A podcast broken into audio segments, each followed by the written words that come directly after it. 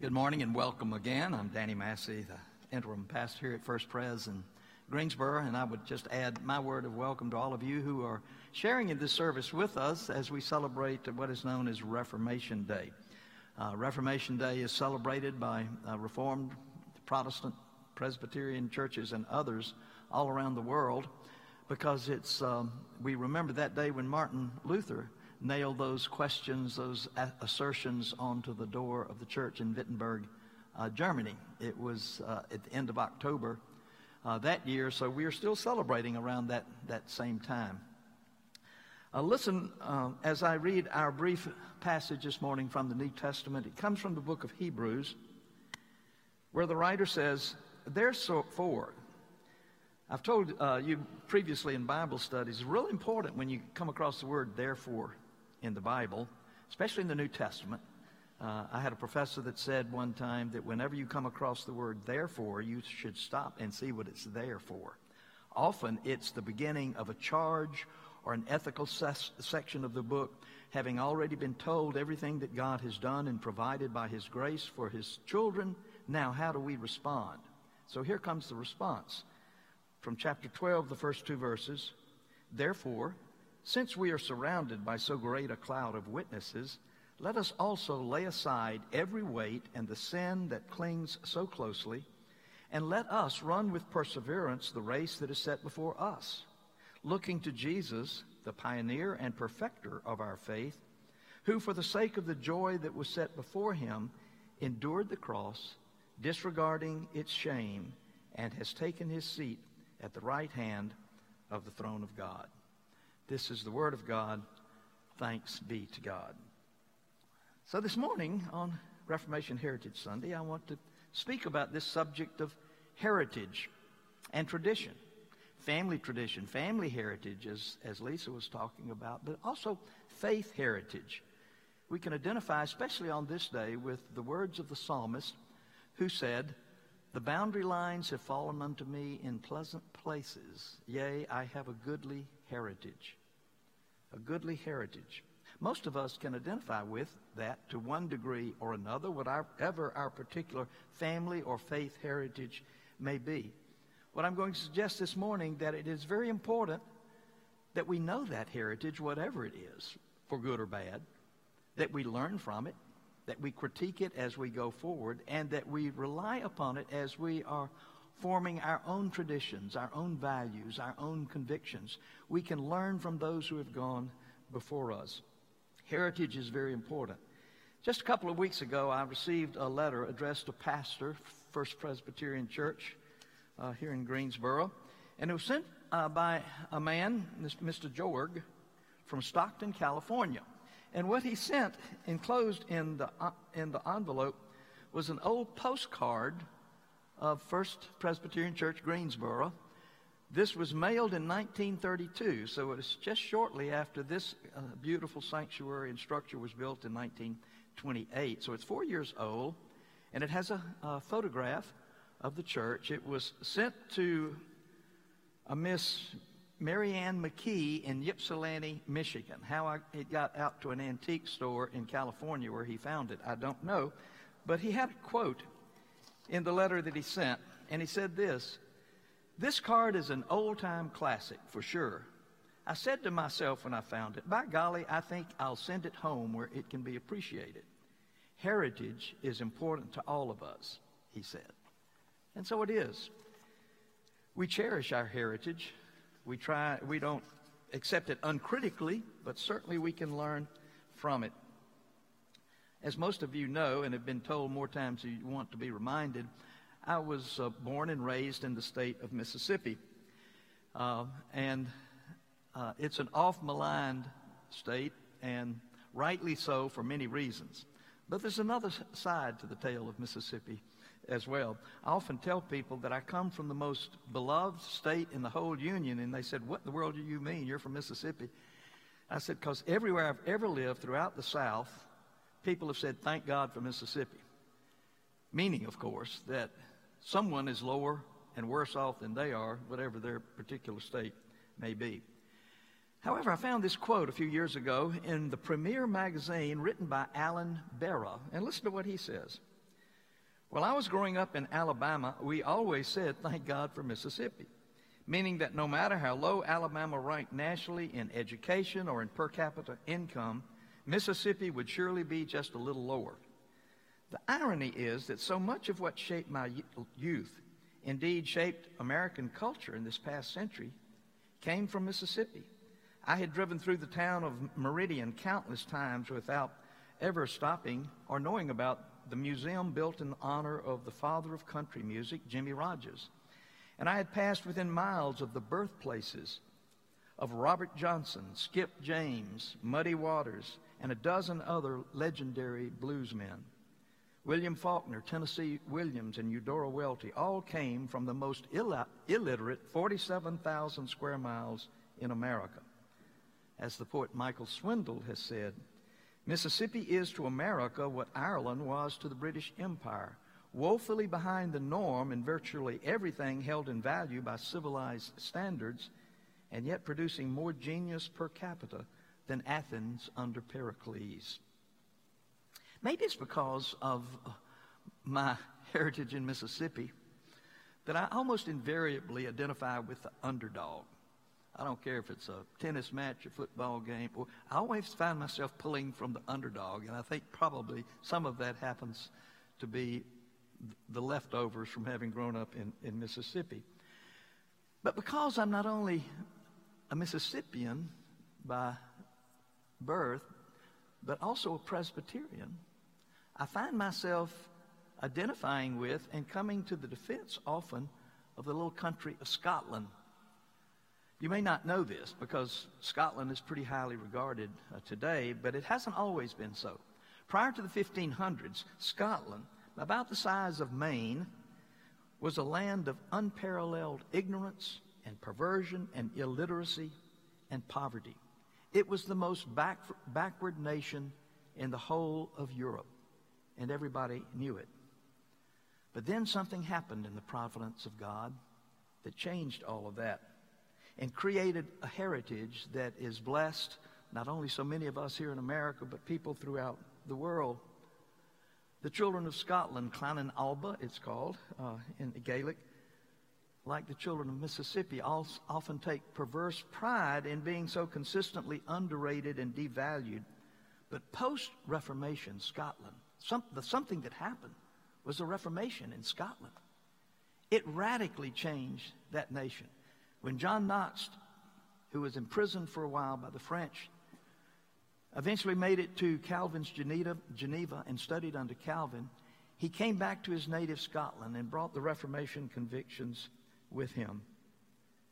Post Reformation Scotland, since then, has produced more genius, instituted more lasting reforms in religion and in politics, and given birth to more noble ideas than any country you could probably name, certainly on a per capita basis at least. A few years ago, I heard about the book written by Arthur Herman entitled How the Scots Invented the Modern World. I ordered it thinking it might just be a humorous book because I tend to like those kinds of books. And I hoping it wouldn't be just some kind of cheesy parody building on the population of Tom Cahill's uh, wonderful book, How the Irish Saved Civilization. But if you liked Cahill's work, you will probably enjoy Arthur Herman's work about Scotland as well, because the title lives up to the worth of the book. We've known for a long time that were it not for the Scots, and eventually the Scots Irish, the Scots who were forced to leave their lands and immigrated to Northern Ireland and lived in the area of Ulster and were known as the Ulster Scots. Sometimes people say the Scotch Irish. There's no such thing. Scotch is what they drink, Scots are who they are. But the Scots Irish then immigrated from Scotland to Northern Ireland and eventually came to America, most of them coming either into the port of Philadelphia, coming down the Shenandoah Valley to these mountains and areas in the, where we're living in the southeast, or up from Charleston when some of them immigrated there. But they were the founders of so many things we prize and cherish in America, and especially of the church. Wherever these people went, they established churches and they established schools. One, uh, we're reading out of the Paisley Bible uh, you see down here in front of the lectern. It was the Paisley Family Bible. I think it actually belonged to Miss Paisley by a note in there. But surely Paisley was a Scots or Scots Irishman. There are many Paisleys. There's a clan in Scotland called the Paisley Family Society. I actually know their clan chieftain, a man by the name of Duncan Westerly. Uh, he's visited Charleston on several occasions. And he represents that clan or family called Paisley. It must have been connected to this man who came eventually. There was there are Paisleys all through Ireland. In fact, there was a flamboyant, fire-breathing, very conservative fundamentalist preacher during the Troubles in Northern Ireland called Ian Paisley. So that's another Paisley from, from Ireland. But anyway, with his background, with his training, with his faith, um, he came here to Guilford County. Another Scots Irishman, surely, was David Caldwell. Now, if you're in Charleston, you ought to go out sometime to the Bicentennial Gardens. That's where the little log college that he established existed and where he lived with his wife Rachel. And he established an academy there that taught and trained so many of the early leaders in America, more so than any other college except for the log college that's now known as Princeton University, established by the Tennents. But he trained, and one of the first graduates of his class was a man by the name of Samuel McCorkle, and he became later the founder of the University of North Carolina.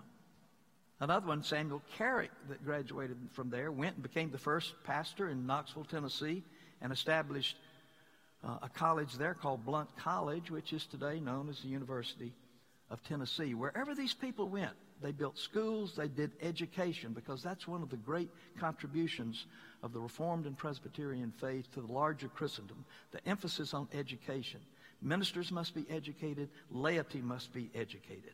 It's critically important, and that comes from the days of Calvin and Knox and others. And on most days, on most days, I'm sinfully proud, I guess, to be a Presbyterian. But I realize that this family of faith is not necessarily better or worse than any other family of faith. But if you're watching today, I don't know, probably a lot of you are Presbyterian. If you're not, you may be a member of some church or you wouldn't be watching. But every church has its own traditions, its own heritage, its own values and convictions that contribute to the whole of the fabric of the Christian faith in this country and indeed throughout the world. And I think it is important that we learn from other traditions, that we embrace other truths that we get from beyond our own people and our own ancestors. Because every people, every race, every creed, every ethnic origin has strengths to contribute to the whole of the fabric of the Christian faith. And one of the things I hope we don't do is start discarding our own particular traditions just so we can all be reduced to the lowest common denominator. I think it'd be help, unhealthy for the church at large and unhealthy for any congregation for everyone to think alike and talk alike and act alike and, and look alike. It's healthy to have our distinguishing marks and values. We can critique where we've come from. We can critique where we now stand and ask what would God have us do as we go forward. So we should never forget that first and foremost, we are children of God. Only in a secondary sense are we Christians and disciples and followers of the Lord Jesus Christ. And at a distant third, we may happen to be Presbyterians or Baptists or Pentecostals or Episcopalians or Lutherans or whatever our particular, particular denominational preference may be. And each of these has its strengths. We can learn from the Orthodox churches and from their mystic, the mystic beauty of their historic liturgies. We can learn from the Roman Catholic Church, which, with its grand system of law and its orders for holy living. We can learn from the inclusiveness of the Episcopalians, from the Lutherans, the primacy of the Word and the gift of faith. We can learn from the Methodists and their passionate commitment to social justice, from the Baptists and their passion about evangelism and their devotion to the separation between church and state. We can learn from the disciples of Christ and their winsome spirit. We can learn from their, the Quakers and their commitment to nonviolence. We can learn from those people who worship in tabernacles and storefronts all across the land and admire them for their passion and the depth of their conviction. Our unity in Christ, which is important to Christ and to everyone who owns his name, but does not mean uniformity. We will continue even going forward, not necessary to look alike or all to think alike. Some people don't see any value in reviewing your past, that it's nostalgic, that it's not very helpful. There was a country song a few years ago entitled, uh, There Ain't No Future in the Past. I don't believe that. I think uh, we can't go with eyes wide open into the future unless we know where we've come from, where we've been, and what those factors are that have shaped and molded us, who we are, what we value, how we think. Some people say, well, that's just something older people do. That's not something that interests the young and the young and adolescents. They don't care about history or tradition. Wrong. They do care and they appreciate it. I learned this firsthand several years after we moved with our family of four kids to the Charleston area. And my wife and I had always uh, talked about how much time and energy and work is put into preparing a Thanksgiving meal. And then 10 minutes over and done with. Everybody's gorged himself and left the table. Uh, and so my wife and I came up with another strategy. We proposed to our four children that we would buy some really good steaks. We would grill out at noon. Everybody would have their own steak, and we'd just simplify our Thanksgiving um, together. Well, there was a hue and a cry that went up such as you've never seen before. Our children objected. No, this is not going to happen in this house. We're going to have turkey and dressing. We're going to have green bean casserole and asparagus casserole. We're even going to have Natalie bring her canned cranberry sauce. Not fresh cranberry sauce. It has to be sliced right out of the can and we'll have caramel pie. And we're not going to do it till 3 o'clock in the afternoon like we always do. We're not going to do it at noon. That's our tradition. Do it in the afternoon, after which we'll go out and throw the football. Everybody will come back in, watch their father fall asleep on the couch, watch the Lions lose another Thanksgiving Day football game, and take bets on how long it would be before their mother would mention the word tryptophan. Our kids actually take bet, bets on that. What, the, the substance in turkey that causes you to be sleepy and fall asleep. At any rate, how could these young people be so interested in that very seemingly mean, meaningless tradition around Thanksgiving? Does not that suggest that tradition and heritage carries great meaning? Not infrequently, someone's, a particular young person, will ask me the question, Dr. Massey, what do we believe about this or about that? That's a question that's born of tradition. They know they are a part of a network of people, of like minded believers, and they want to know how they have spoken to particular topics and subjects over the years. Doesn't mean they spoke right. Maybe they were wrong. Maybe we need to correct what they think. But we need to know what that heritage is and how it has influenced us. Now, in the Presbyterian Church, you don't have to believe what the church has always said. I mean, you have liberty of belief as an individual, and no one can fo- force any belief on you. And nonetheless, it's good for us to stop and assess and look at those values and traditions that have been handed down to us. We don't come at faith or at life from a vacuum. All of us are connected to different people, to different faith communities, and they have shaped us for good or for ill our New Testament lesson reminded us that yes, we are surrounded by a cloud of witnesses, so many people that have influenced us. But we are summoned to run the race that is before us. We can look at the past and learn from it, but we can't rely upon it fully because we have to proceed forward. And we have decisions and choices we have to make as the people of God and the disciples of Christ in our own day. Now, we may conclude that some of the things that our ancestors have done or thought or believed are not timely for this age and its needs, may even be wrong. That they're contrary to how we interpret Scripture, how we understand what the Spirit of God is doing among us. But all of us come from someplace, and we need to know if we can discover what that place is and what they believe. If you're my age or older growing up in a Presbyterian church, you probably had to memorize the catechism at some point.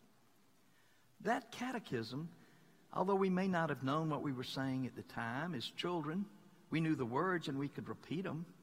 To this day, you ask me uh, to define God, and I go back to the definition of the catechism God is a spirit, infinite, eternal, and unchangeable in his being, wisdom, power, holiness, justice, goodness, and truth. But as I got older, I looked at that definition and thought, it doesn't say anything about love. And love is one of the primary definitions of God in Scripture. God is love. How could they have forgotten that when they were drafting the Westminster Confession of Faith so long ago? But they did. So we can correct what's been handed down to us. Now, I don't know what your particular faith tradition or family tradition may be. I'm trying to learn about my own. I have uh, my answers came both from Baptist backgrounds and from Roman Catholic backgrounds. In fact, when my Irish Catholic grandfather married my Baptist grandmother from Kentucky, both families dismissed them, wrote them off.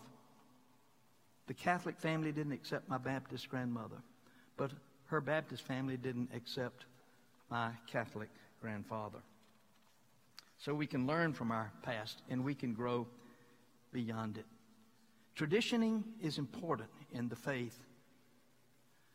John Leith has written and said uh, one of the things that distinguishes human beings from animals is that we possess cultural memory and we have the capacity for tradition. And so we do. He also said in that book that uh, uh, tradition is the living faith of dead people, traditionalism is the dead faith of living people. So we want to maintain a living faith. We want to look at our tradition, but we need to move through it and beyond it as well.